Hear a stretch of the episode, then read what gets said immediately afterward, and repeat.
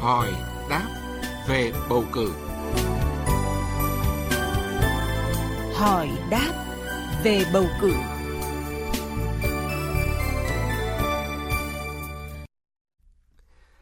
Thưa quý vị và các bạn, chỉ còn chưa đầy một tháng nữa sẽ diễn ra cuộc bầu cử đại biểu Quốc hội khóa 15 và đại biểu Hội đồng Nhân dân các cấp nhiệm kỳ 2021-2026. Trong chuyên mục hỏi đáp về bầu cử hôm nay, luật sư Nguyễn Ngọc Lan, đoàn luật sư Hà Nội sẽ thông tin tới quý vị và các bạn về thủ tục kiểm tra hòm phiếu, cách thức ghi phiếu bầu và bỏ phiếu bầu sao cho đúng với những quy định của pháp luật. Và bây giờ, xin được nhường lời cho biên tập viên Đỗ Minh cùng trao đổi với luật sư Nguyễn Ngọc Lan.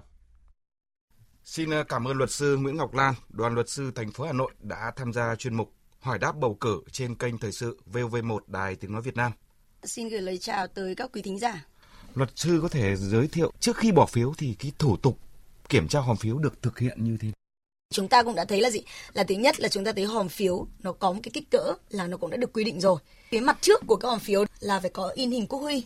Ở phía dưới đấy có ghi chữ là hòm phiếu tổ bầu cử sẽ phải kiểm tra hòm phiếu trước mặt tất cả những người tham dự cái lễ khai mạc của cái ngày hội bầu cử đó để đảm bảo cái tính công khai, đảm bảo được là tính khách quan và thực hiện đúng cái nguyên tắc đấy là nhân dân kiểm tra. Sau đó tổ bầu cử sẽ mời hai đại diện, hai cử tri bất kỳ cũng được sẽ lên cùng với cả đại diện tổ bầu cử để cùng kiểm tra cái hòm phiếu này xem xem là hòm phiếu bên trong nó có phải là rộng hay không nó có cái gì ở bên trong hay không. Và thường chúng ta thấy là cái hòm phiếu chúng ta phải làm đấy là hòm phiếu trong. Vâng. thế đấy là cái mà chúng ta nhìn thấy.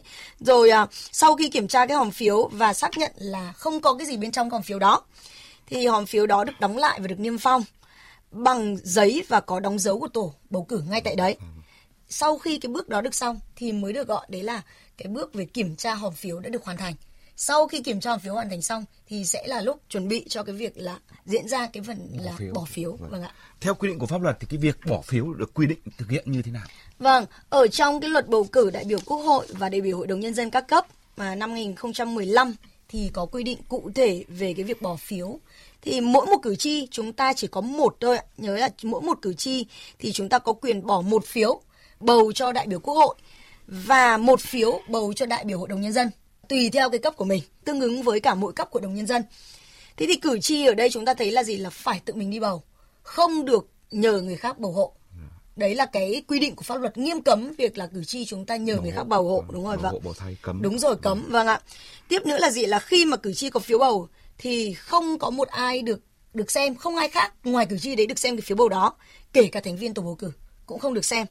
Thế và à, chúng ta thấy là gì là nếu như mà viết hỏng thì à, cử tri có quyền yêu cầu là được đổi phiếu bầu khác và như vậy cái phiếu bầu hỏng đấy nó sẽ được hủy.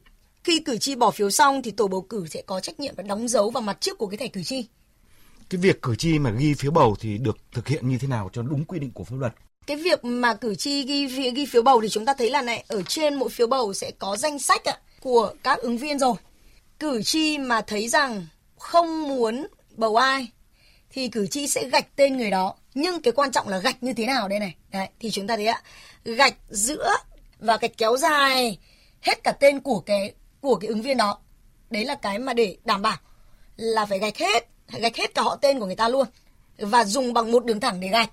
Và tuyệt nhiên, chúng ta không được để lại bất cứ ký hiệu nào với bất cứ phiếu nào mà, ví dụ như là chỉ gạch mỗi cái tên thôi chẳng hạn.